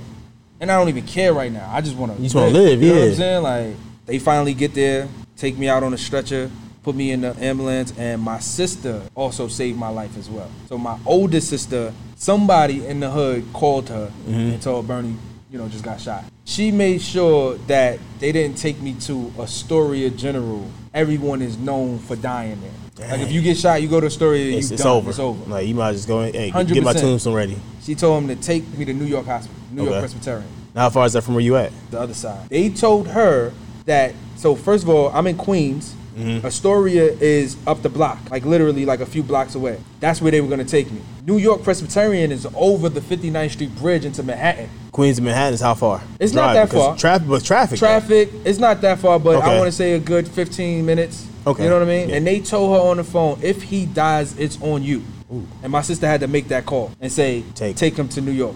100%. 100%. So I'm, I'm awake the whole time Mm-hmm. in the ambulance. They rushing me through all of this stuff. This shit is like a movie, bro. It's, it's bananas. Yeah. So I'm scared. You know, they got the mask on my face, give me oxygen. Cool. When I get to the hospital, bro, when I say this was the most, I'm talking about worse than getting shot. They lift my arm up, sliced me open. Why you- Right? While I'm awake. God, no. Open my arm, slice me open on this side, slice me open on this side, and then stick a tube like through my ribs, both of them. Mind you, at that same time, they one four different people. Yeah. One person gave me a shot. This was the shot to knock me out. Round- Finally knock you out. You know what I mean? But they couldn't wait to do the other stuff. So I'm awake. So are you I feeling this? Literally push Ooh. tubes through my ribs so that they could start draining the blood out of me. That was the worst. That was worse than getting shot. it had to be. That was the worst. And then I passed out. then I passed out. Like, Dang. son, son, I, it, was. I was like, my body can't take no more. Probably. Yeah, it like- was probably for whatever they gave me. I but got I, I shot. I'm cut open. Got pipes up yeah, me. it was. It was bad. Dang, Bad, bro. man. so that they, you're on the table. Of course, you don't know what's going on, Yeah. but you just know that you wake up Yeah, eventually. I woke up, a tube down my throat, shit in my nose, like down my nose, Uh huh. tubes outside of me. My stomach is split open. They had to open me up Oh, and to to, kind to of clean me out. Yeah, make sure there's yeah. No bullet fragments inside of my body. Yeah, yeah, yeah. So I got staples in my stomach. From what the belly button up. Yeah, Dang. really, I'm fucked. Like, I'm, ah. I'm, I'm messed up for real. And I still like in my mind, I'm just like, all right, I'm alive. Yeah, yeah, I woke yeah. up. That was real. It, it really did happen. You know what I mean? It's not a dream, and I still can't feel my legs. So what's going through your mind now? Now that you know you really. I'm still in denial. That you're not paralyzed. to be, you Yeah, know what yeah, I mean? I'm still in shock. Yeah, I'm Yeah, still yeah, yeah. shock. Maybe you know what I mean. Still can't feel my legs. Whatever. I wake up and all of this is like a blur. Yeah. I'm just let you let you know. So if I'm Uh-huh. saying it wrong, Nah, you good, man. Yeah. you know what It's- I it's mean? good. Like, I'm not for you, but for the people who's Yeah, gonna yeah, watch yeah. this that, that probably experienced it, Uh-huh. they're gonna be like, Nah, that's not how it happened. It was this. you know what I mean? Like, it Nah, was a blur you for know, me. It was, it was a blur for me. So I woke yeah, up, yeah. and the first thing I saw was my family. Okay, okay. You know what I mean? Like my family's there. I'm in what is it? The ICU. Mm-hmm. You know what I mean? So everybody, when you come inside, you gotta like wear these gowns. and Yeah. I'm you open. open. You yeah, know what yeah, I mean? yeah, yeah. and I just I just see my family. Everybody's like crying and upset. And you know, I think it was my sister who told me, you know, you're alive but paralyzed. Like doctor said you paralyzed. So what? Getting that news, Mm-hmm. what's going through your mind, your body? What's going through? So the funny thing is, in that moment, I'm still in shock. Believe it or not, like Mhm. I, I still can't process. I'm not processing what you're telling me. You're telling me that, but I don't believe. Yeah. it. You know what I mean? Like Uh-huh. it's cool, but yeah, I'm, I'm gonna get out of this. I'm just Right. happy to be alive. You know what I mean? I'm really happy to be alive because I just seen something crazy in my Yeah. life. You know what I mean? So it, it didn't really affect me at that moment. More seeing them hurt and crying and all of that, Right. kind of like affected me, right? But um, it wasn't something that I subscribed to at the moment. Mm, And you know, the hospital experience. I was in the hospital for four months, learning everything all over again. I'm talking about everything, bro. The the simplest things that we take for granted, like how simple? like I couldn't yawn, What? I That's a. But isn't it like a natural instinct? not when your lungs are not functioning. Oh, so you got to kind of like couldn't- I couldn't rebuild from childhood, Yeah. from a, a newborn in a sense. Hundred percent. I couldn't sneeze. I couldn't yawn. I couldn't cough. So if a sneeze was coming, It would go away. Like if a sneeze was coming, it's and then it's go away because I can't get up enough enough air, Air- or air to kind of push the sneeze. sneeze. Wow. real. I had I couldn't um I couldn't get dressed on my own. I had to wear a diaper. I couldn't move my bowels on my own. And you're how old again? I'm 20 years old. Man, Yeah, I'm 20 years old at the time. Um, when I say everything, bro, I couldn't sit up. I couldn't sit up on my own. It literally felt like I'm sitting on torso. God. Like when the doctors, because I'm in therapy at the Yeah. time, they're trying to sit me up. It's literally fall over this way, fall over that way, fall forward, fall backwards. I had no balance. It's all new. Like you don't have, you see your legs. Weird. That's crazy. It's, it's bananas. Yeah, you know yeah, what I'm yeah. saying? So I had to go through therapy before they would even let me out of the rehab. I had to complete my my therapy. You know what I mean? So it was four months of rehab of just learning how to be in a wheelchair. People don't know when you first get in a wheelchair, you can only spend like an hour at a time in a wheelchair Why? because your body is not used to Just being so stationary. being stationary, Mm. you have to look out for sores like to your Yeah. to your legs Uh-huh. from staying stationary because your body is going through something completely new and you don't have the energy. Like your energy is down. Like you cannot stay longer than an hour in a wheelchair. It's real. so how does your body um become accustomed to that? Because we've been going for like an hour twelve right now. Oh no, now I'm this you is good? It's just later. Okay, okay, okay. Yeah, so it's just I'm it's a- just a part like this the early stages of it. very early stages. Okay, okay, okay. Like the first couple of months. Hey. You know what I mean? And I had to learn all of this stuff all over again. Wow. And, and that was traumatic. Yeah, it had to be. You know what I mean? Yeah. You going through all types of crazy thoughts and just depression. Like I told you, it took me months to actually believe that I was paralyzed. Really? You know so you I still mean? think like eventually I'm gonna Yeah, walk one day. I'm gonna going walk one happen. I'm in day. rehab. They about to, you know. Right, right. Nah. So what's this like? You're believing that you're gonna walk again, and then what moment you say I'm coming to grips? Like you know what? It's over with. um, when they start teaching me how to be in a wheelchair. So first, when you do physical therapy, it's like Mhm. regular stuff. Like it's like it's inpatient rehab, and then Yeah. there's like occupational therapy, like Okay. it's outpatient rehab. So when you're inpatient, they're teaching you the normal stuff, like sit up, Mhm. you know, how you're gonna get dressed, all of that stuff. But then when you go to occupational therapy, therapy, they're teaching you how to actually live And outside, in a wheelchair. So you, know going what I mean? around, you know, rolling yourself around, Mhm. So now trying to maneuver, in how to maneuver around a house or something like Yeah, that. Or I gotta sit in the wheelchair. They had to teach me how to fall out of a wheelchair. Like, there's a way you need to fall out of it. yeah, hundred percent. Really? Yeah, because so they had to teach me how to do a wheelie, right, in the wheelchair. Mhm. Because for us, there's there's hurdles, right, and I'm talking about the littlest thing. Yeah, You yeah. have to learn how to get over it. Like if you're walking on a sidewalk Mhm. and there's a crack or there's like the sidewalk is uneven. Yeah, yeah. For me, if I don't get over that, I'm gonna run straight into it and fall out of the wheelchair. Got so now I have to learn how to wheelie to not be scared to get over these humps, to get on a curb, to get whatever wherever you need to go. So now they had to teach me how to fall out of the wheelchair, but I can learn to not be scared of falling. So, So what does it look way- like falling out? You don't So show me the have- fall, no, no, but no. like, so when you do the wheelie, I mean, obviously we're on we're on like cushion mats and all Yeah, that yeah, stuff. yeah. But they teach you how to like tuck your tuck your head, okay. so you're falling on your back and not your neck. So you're tucking it, you're wheeling yourself, and you're, kind of just going you like, literally fall back. okay, okay, okay, like fall back, gotcha. like kind of like tumble out of the wheelchair. All right, that's the worst. okay, You know what I'm saying? Yeah, that's yeah, the yeah. worst. Once you get over that fear, you could actually learn. So you're, how to that's like that's a thing you have to do at therapy. It's just Yes, you, today we're gonna Yes, fall, We- Yeah, today we're gonna fall. and it doesn't matter how many times we're just gonna Yeah, keep falling gonna all fall, day 100%. until you feel comfortable and say, okay, I got it. Yeah. Wow, Yeah. that's a lot, man. Yeah, yeah, it was real. You know, so during therapy, during the rehab, I'm getting a taste of. I was very popular. Yeah, yeah, I yeah. was very popular. I'm talking about like my nurse told me that she thought a, a celebrity was. I mean, like, I can see it though. No I can see it. Like they thought a celebrity was in the hospital because that's how many people Really? They came to see you? there. Like coming to see me. I'm talking about every day people coming to see me. I'm talking about like a packed waiting room. People Just just, for you. waiting to see. me. And I'm talking about people flying in Wow. from from Las Vegas, from North Dakota, from Philadelphia. People like flying in to come see me. Like this. That's love, you know, man. It is. It's love. It's, it's super love, and I, I appreciate it to this day. But it doesn't last, Mm.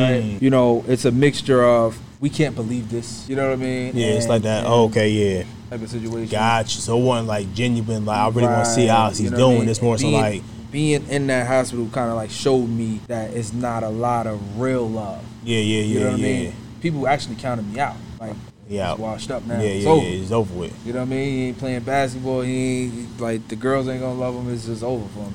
And that gave me a chip on my shoulder. You know what I'm saying? It gave me a chip to to make me feel like I got to do something Yeah. in my life. Like, Right, 100%. Even more than before. Yeah. Like before, I was just existing. But now I'm feeling like I got saved for a reason. For sure. Like nobody knows what this is like. Course, Yeah. y'all y'all don't y'all still walking around taking life for granted. Mm-hmm. And I'm like, nah, I got a purpose. Yeah, definitely. Feel me? Mm-hmm. So so coming out of there, how you taking over the podcast? Nah, go. Uh, nah, for real. Go. I, I, I don't want to. you're answering the questions that I don't have. I, Okay, you're, you're okay, answering alright, 'cause, like. I- the things I want to know, you're telling me, Right. And the things that you're not telling me, Right. I'm asking. Right. Okay. So just keep going, man. All keep right. going. So coming out of out of the hospital, I moved back to my mom's house, Uh huh. Pennsylvania, um, and I'm now I'm like back in society. So and when you're in the rehab, everything is normal. Yeah, yeah, Like yeah. when you're when you're in a wheelchair and you're in a rehab, hmm you see other people in wheelchairs. So you So start seeing your norm. Yeah, this is like Yeah. it's, it's normal for you to. All right, so when you're inside of a rehabilitation center, you're seeing people that look like you. Yeah, so this yeah. is like, all right, it, it's not so bad. I'm not the only one. dudes, Yeah, you know yeah, what I mean. uh-huh. People in wheelchairs, it is what it is, right? Yeah, yeah. When you get out, this is when you get to see the rest of the world.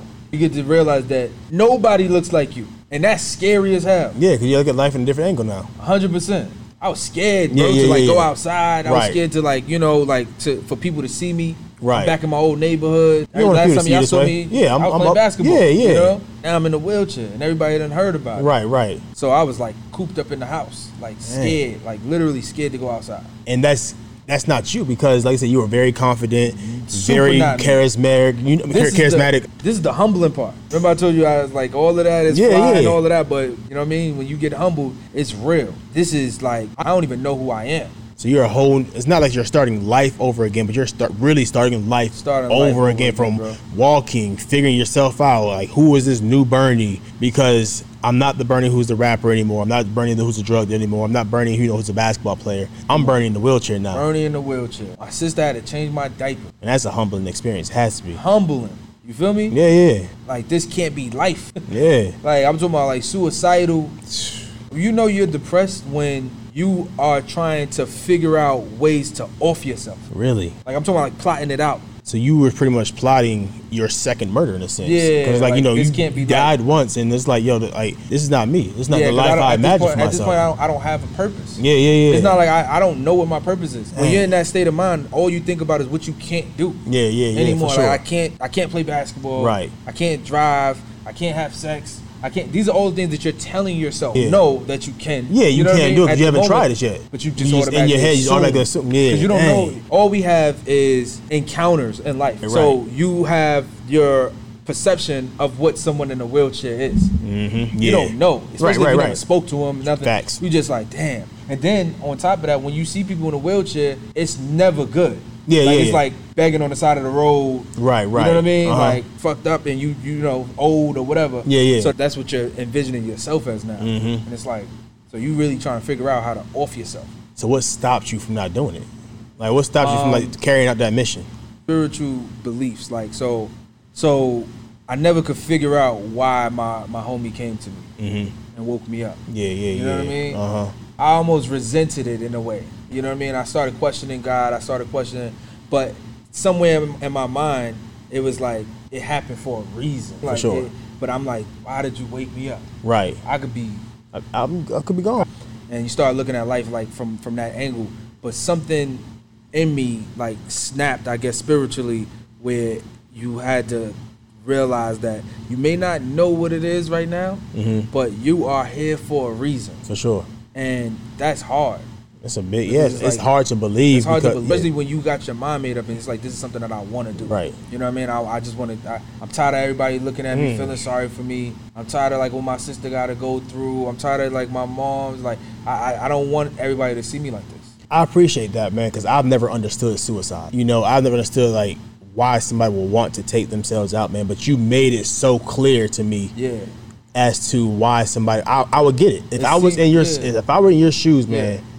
Going through all that, I got to depend on people because I already don't like depending on people for 100%, one. 100% You know, I like just kind of being very independent to now going to now dependent on somebody. 100%. I get it now. yeah Yeah, you know what i mean and it the funny thing is like when people watch this this is probably the first time of them knowing that Yeah. Like, if like my sister anybody watched this Mhm. nobody knew that I want you to share this link with them. man. I want you to have a conversation with 100%. them, man, because no, no one knew that yeah, because like it's all stuff that you're dealing with inside yeah, yeah, internally you, by you yourself. know what I mean? Like yeah. you, you depressed, you crying at night when people don't know. You know what I mean? Then you waking up and putting on a smile, putting on a on a yeah, like you putting on. Yeah, yeah, yeah, yeah. You know what I mean? But you really just Dang. not happy.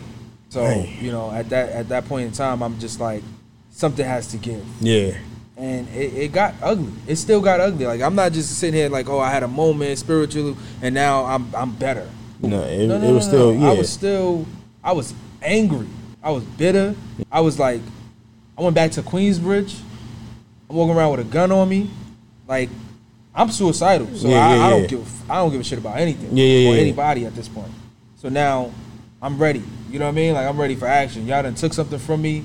So whoever and- whoever wanted is gonna get this smoke. Yeah, yep, 100. percent I went Ah. back to Queensbridge. I was still selling drugs. I was in a wheelchair. So you're going back to being the big homie in the wheelchair.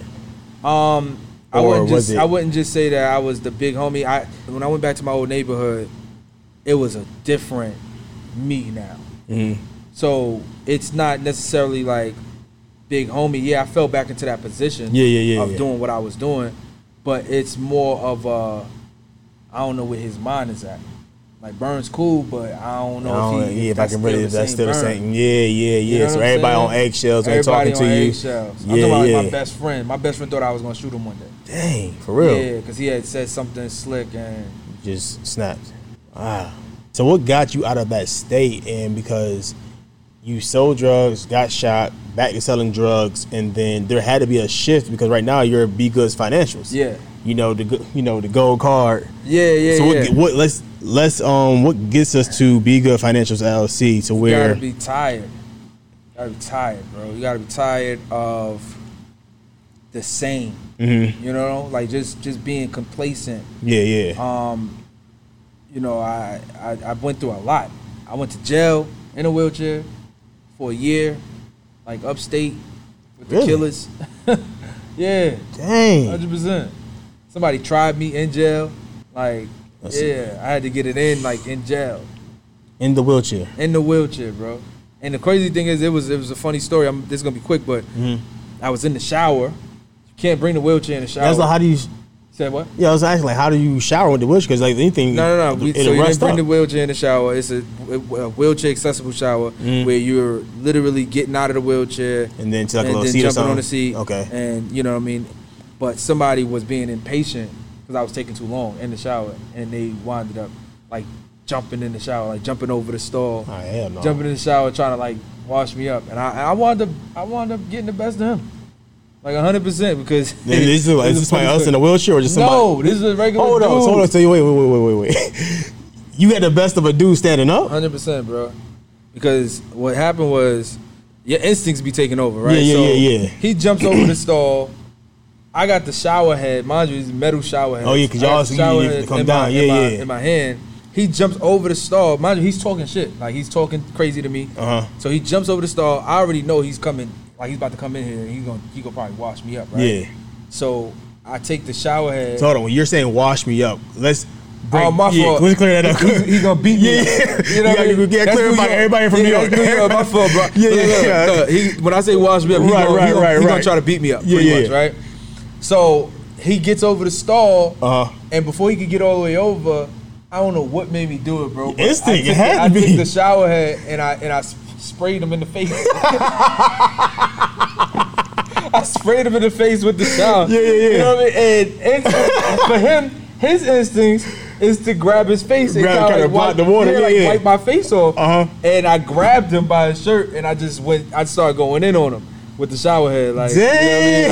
I just, I, like I, I, I, yeah. And that was it. Like that And then, and then by the time that happened, right? Uh-huh. So he's like, we're like tussling, and by the time that happens, the CO comes and like drags him, on, like from under the stall. Yeah, yeah. The door is locked. You know what I mean? You know how like a Oh yeah, stall is. yeah, yeah, It's yeah. you that little under gap under it. up, you know right, I mean? right, right. So they wound up dragging him by his ankles on this under, you know, from under the um, stall.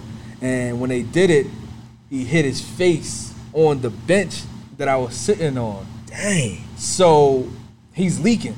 Like when I say leaking, So he's it looks, bleeding from it his looks face. worse than what it was. It looked like I washed him up. It looked like it looked like I gave him the business. You know what I'm saying? So I So you look anyway. Yo, this the yo, yo, yo, homie came out the stalls. I'm talking about leaking. He had a split on his nose. You know what I'm saying? And it was bad. You know what I mean? So I'm looking like, yo, yo, I don't know what happened in there, but homeboy, and I come out with no scratch on me. Oh, so you look like yo, this, Bernie ain't to be messed with. Yeah, homeboy. Oh at that time, I was lifting weights and all of that. yeah, yeah, yeah. So you know, we wound up both going to the hole, and they had to like rewind the tapes because all when you're on the on the block, oh, everything is recorded. Right, right, So I had to plead my case and let them know, like, yo, I, like You defending this? I'm yeah, in wheelchair. defending myself. Yeah. I'm in the shower. You think I'm Right. gonna try to like fight somebody? So they went back because they looking at his face. Yeah, like they're not they're not caring about what I'm saying. They Yeah, looking at yeah, his yeah. face. It looked like I had a weapon in the shower with me. Oh, so they think you got it's like some- he yeah. on his face. You understand what I'm Mm. saying? So they investigating now, and I'm like, listen, I'm in the hole for something I ain't even do. Right. But it gave me clout on the block. For sure. You know what I mean? Yeah, yeah, yeah. So they once they did the investigation, I got out of the hole and. You know, I was it was smooth selling. Yeah, yeah, After yeah. That. Everybody's rocking with me like, Okay. yo, Yeah. Burn is the that's truth. the that's the guy. Anyway, so that was my jail experience. Uh-huh. It was I got my GED in jail. Okay. You know what I mean? I wound up getting my GED in jail, and this is the turning point where I'm like, I'm a, I'm gonna change my life. Yeah, yeah, yeah, yeah. This is like this can't be it. Right. I'm in jail. I'm in a wheelchair. Dude's trying me. This can't be life. Yeah, you know yeah, what yeah. I mean? I'm not doing this no more. Mhm. So I, I I got my GED. I said when I come out, I'm going to college. Um, you know, I want I was interested in marketing. Mhm. So I, I did all of that. I came out, went to went to college, went to college for marketing, and because I can't do nothing small, I wound up being the the president of my of my college. Really? Right. So it's like student governance president. Where'd like, you go? Where you oversee uh, a place called Northampton. Okay, okay, okay. Right. So it, it, student governance president is like where you oversee all of student activities. Mhm. Right. And I got into to the government. Yeah. I, I got into it just you know out of curiosity. Right, right, right. And one of my one of my friends was was doing it, and you know he kind of like pulled me in. He's like, "Yo, you would be good at this. I see the way the people respond to you. Mm-hmm. Very charismatic. I never lost that. You know, at this point in time Right. now, I'm I'm I'm comfortable with who I am in the wheelchair. Mhm. You know what I'm saying? And like I said, I, I'm dedicated to changing my life at this point in time. Yeah. So I'm leaving all the gangster shit behind. You know what I mean? I feel it. So I wound up being student governance president. GPA was like 3.9. I was like finding out that I'm really smart. I, I never knew this stuff. You know what I mean? I never pushed myself to be Mhm. that. So, um, student governance president, first black president um, in my school. You know, we had a, a new campus. I cut the ribbon on the school and all of that. And I'm starting to realize who I could be Mm. at that time. Like, yeah, yo, yeah. all of this, this ghetto ratchet stuff. Yeah, yeah. Leave that behind. You could actually be somebody. Right. So I'm starting to realize it. Fast forward, I'm gonna fast forward some. I I have a relationship with a friend of mine, and his brother-in-law um, put us onto the credit game. Mm-hmm. Right? He's telling us like, "Yo, you know, you could fix credit." And I'm like, "What you mean fix credit? Like, Yeah. you know, what you think about credit? You think once you mess your credit up, It's it's, just messed with. up. Yeah, yeah, yeah, You gotta deal with it. Mm-hmm. Nah, you could fix credit. Like you could dispute items. You could get things off of people. I'm like, and on top of that, you could go in for funding. No, you could literally go in for loans once your credit is right. You go in for credit cards. You get approved for a car, a house. Put me on. You know Yeah, what I mean? yeah, So. I'm like, all right, like show me, Yeah, yeah, yeah. show me first. I don't believe you. I, when you show me. Right, exactly. A couple of months later, homeboy went and go get an S550 Benz, shining. That was proof you need right there. Count me in. like count me in, bro. Like show me the game. Yeah. Put me in the game, coach. So we wound up, you know, I, I wound up investing into a company that he and a few of his other partners started. I got some money, you know what I mean? And I'm like, you know, I want to see what it is. Put me in the game, fix my credit, let me go in for funding, and let's take this thing to the top. Word. They they fixed my credit. The reason why I put air quotes in Quote there unquote fixed it. because they didn't fix it. Really? But I thought they did. Yeah, yeah. So there's ways, just to, to put the people on, there's ways that someone can look like their credit is is is official. Mm-hmm. And the way you do that is right now, if Jovan has a 680 credit score, right? And let's say you got some derogatories on there, Yeah, yeah. I can add trade lines, authorized user trade lines. For those who don't know what authorized user trade lines are, it's when someone attaches you to a credit card in their name, right? So I can add Jovan as an authorized user to my credit card, and what will happen is all of my history will reflect on your credit report, Mm. right? So now, if I add you as an authorized user Right, to a card that has 10 years of, of history on it, you're looking good. your score is going to go up Yeah, yeah, from that 680 Right. to 7 something. Right, right. Right? Mm-hmm. Now you believe you got good credit. Yeah. Don't stop But the credit, what you have is somebody else's good credit. Your credit score So behind so, all that. so it's not about the score. I just want everybody to know it's not about the score. It's about the data points, right? Mm-hmm. It's about it's about how much of your credit do you have? Yeah. How how much history do you have? What's your utilization on those credit cards? What's the mixture of credit? Meaning, do you have credit cards? Do you have personal loans? Do you have a mortgage? Do you have a car? Do you have student loans? You understand what I'm saying? This is a mixture of credit, right? Lines of credit. I just had uh, uh, authorized users on me with some negatives. Ah. you know what I mean? So now Yeah, I'm walking yeah, around with a 793 credit score because I'm, it's fluffed up. Right, right, It's right. fluffed up off of authorized user trade lines. The trade lines are absolutely going to give you that score. Yeah, yeah. But I'm thinking like, oh, I, I got a 793. It's, it's go time. Yeah, What? what I I'm want. I'm almost 800. Yeah. Like 800 credit score. Let's go. So we going for funding for me, Mm. and we got me like nothing. Like we got denied for everything, Dang. and my score dropped because of inquiries. You know what I mean? Mm-hmm. So now I'm looking like it worked for you. Why is it not working for me? Yeah, I don't understand. yeah, I'm still right. lost. Yeah, yeah. Now I got to do my own research, my own digging. Oh, you still got Raymour & Flanigan and Wells Fargo negatives on you. You still got Mm. derogatories on you. That score don't mean anything. So you kind of got gamed a little bit. Yeah, yeah, yeah, for sure. You know what I mean? Like, so I'm realizing like y'all gonna send me in for either y'all really don't know what y'all doing, and y'all just like this, like I'm the guinea pig, or y'all really got me. Like y'all, y'all, y'all kind of like scam me a little Yeah, bit. yeah, You know yeah, what I yeah, mean? yeah. Because Uh-huh. y'all had me believing that I was ready for funding. Right, right, Y'all took right. my money for trade lines, took my money for you know for the investment. Mhm. Y'all had me believing that I was ready to go, and I actually wasn't ready to go. So now I'm feeling some type of way. Dang. They're trying to drag me back. Yeah, yeah, yeah, yeah. I- I'm trying to stay away from You the trying? street You stuff. trying to go back? You trying to you drag trying to bring back, back? Yeah, bro. yeah, yeah. You know what I mean? I'm really trying to turn my life around. Right, right. And it meant so much to me. Yeah. So I was disappointed in them. And, you know, long story short, I, I wound up kind of like veering off, you know, He's doing your own thing. doing my own thing. Okay, okay. And another partner. That's always worked for you though. So here's the thing. It always it, did- it did always always work for me. So someone else from that from that company Mm-hmm. actually veered off with me. Well, not to say with me. We both kind of just left at separate times. Yeah, yeah. But we saw the same thing in the company that we didn't like. Got you. You know. So um, he started putting me on to other things that like ways that we could repair credit, like Yeah, yeah. really repair credit. real, for real, yeah. So now I got the bug. I got the credit bug. Like, all right, I still gotta, I gotta get these two negatives off of me, Mhm. and I gotta build my credit up, and I still want to go in for funding. Yeah, yeah. You know what I mean? Y'all put me on. Y'all showed me something. Yeah, yeah. I'm not Now- gonna forget it. Yeah, yeah, right. You know what I mean? So I know that it's possible. Y'all just wasn't the people to do it.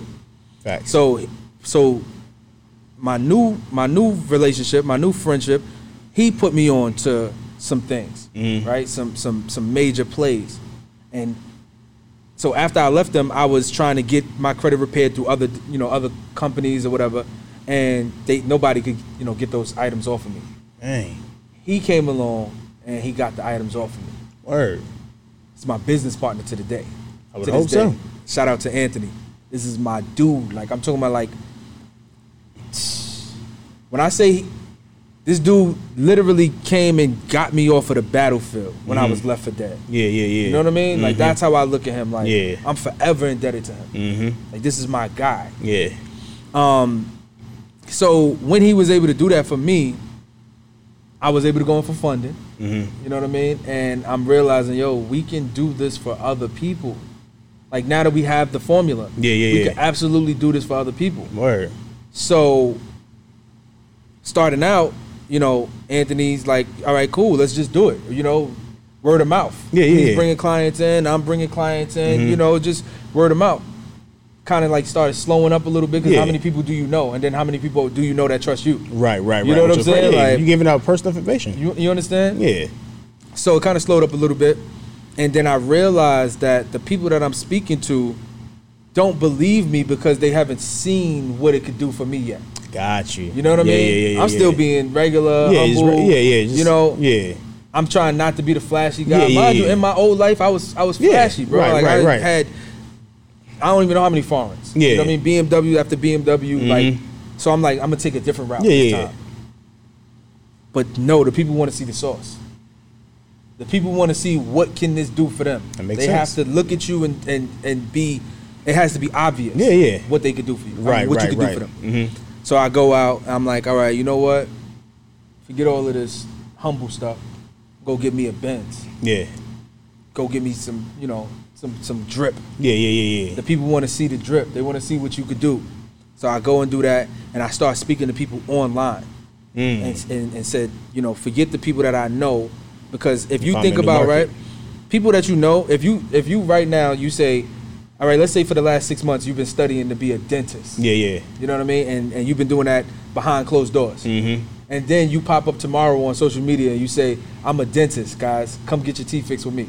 All of your friends, all of your family members are gonna say, hell no. Right, right, right, right. I'm, right. I'm good. Yeah, yeah, yeah. I'm super good on that because I don't know you as a dentist. I just know you as Jovan. Yeah, yeah. You know what I mean? They're gonna go to their regular dentist. Mhm. So I had to realize that people are not. It's not that. It's not you. Stop taking it personal. Yeah. They don't know you for that. Mm. You a hustler, bro. Yeah, yeah, yeah, yeah, You probably yeah. trying to scam them. Right, right, right, right. You know right, what I mean? right. You probably at the point where you just like forget everybody. Yeah, I'm, just, I'm going for scamming. everybody. Yeah, yeah. You feel me? Uh-huh. So I had to realize that. All right, stop trying to so much deal with the people that you know and get to the people that don't know you. Yeah. So I started going online. Mind you, I was still rapping in the wheelchair, Mm. still rapping and all of that Okay, stuff. okay. okay. So I was known for rapping Yeah, in the yeah, wheelchair, yeah. and I had to get away from that. Got you. I had to I mean, get away from that. You know what I mean? And now I'm just speaking to the people, educating them Mhm. about credit, about my story, Yeah. what I went through, Mhm. what what what's out there, funding, this, that, right? What you could do to leverage your credit, Yeah. how you could be making money off of your credit. People never heard of that. Like, all right, so I know credit is I could, you know, get good interest rates on cars and a Mhm. mortgage, but what do you mean I can leverage my credit? Right, right. So right. here's a play. You can absolutely, if you have a product or service that you offer online, or even it doesn't have to be online, but online, you could take your credit cards and use them for advertisement for your business.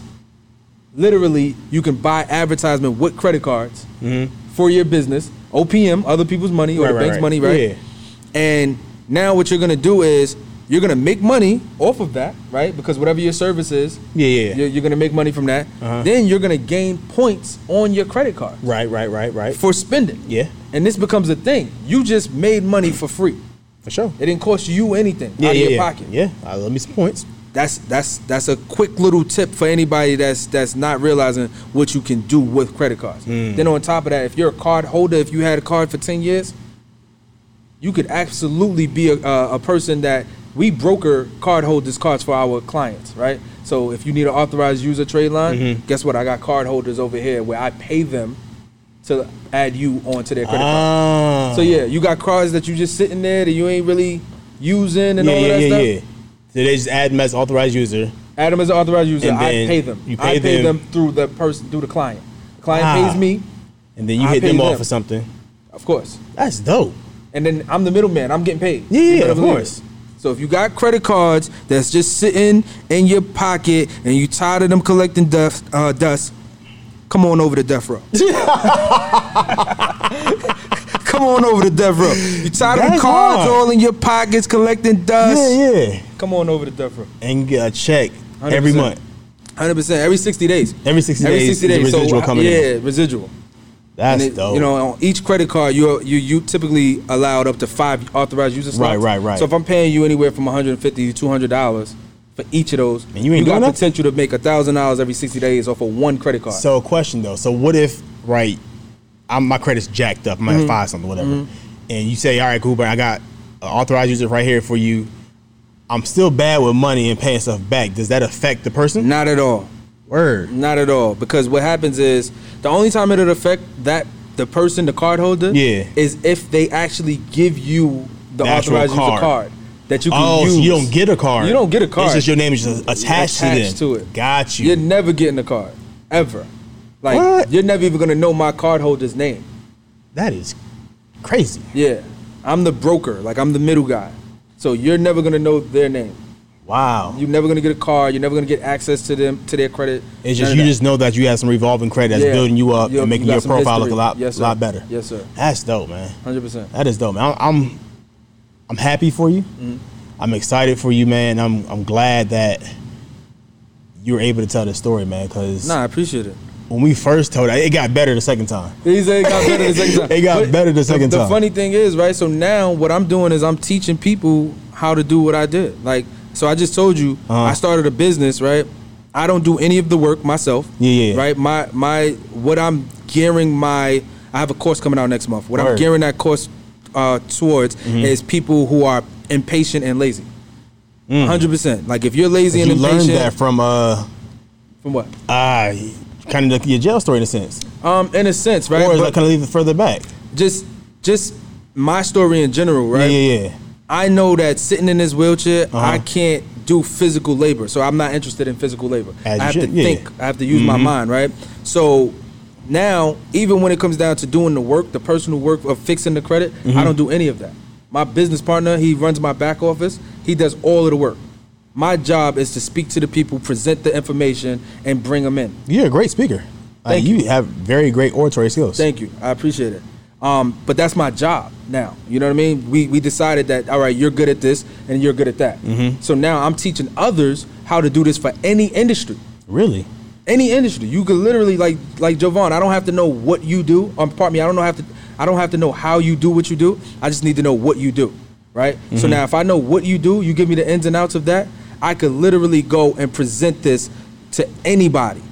Like your man's over there, he got a he got a brand, Mm-hmm. right? He got a company, he got a shirt, t-shirt. Shout out to you.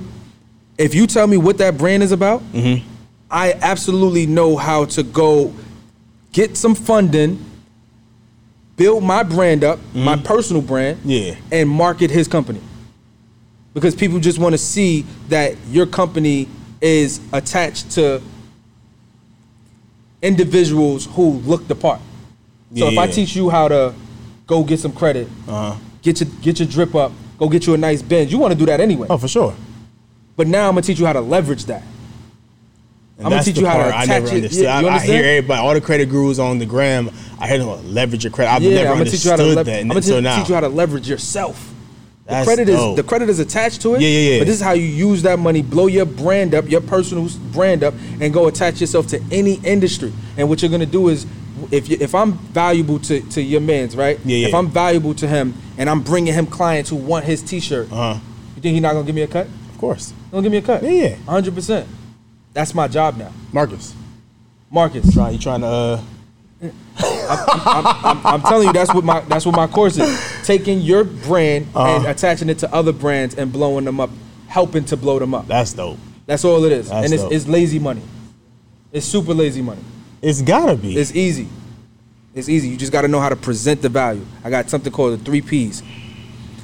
Pick an industry, Mm-hmm. pick a mentor, and present the value.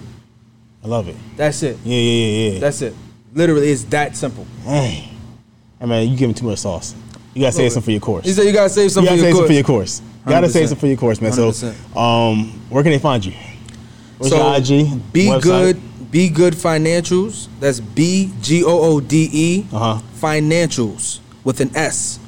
Um, that's everywhere. That's literally on your Instagram, your Facebook, LinkedIn. My website is Be Good Financials.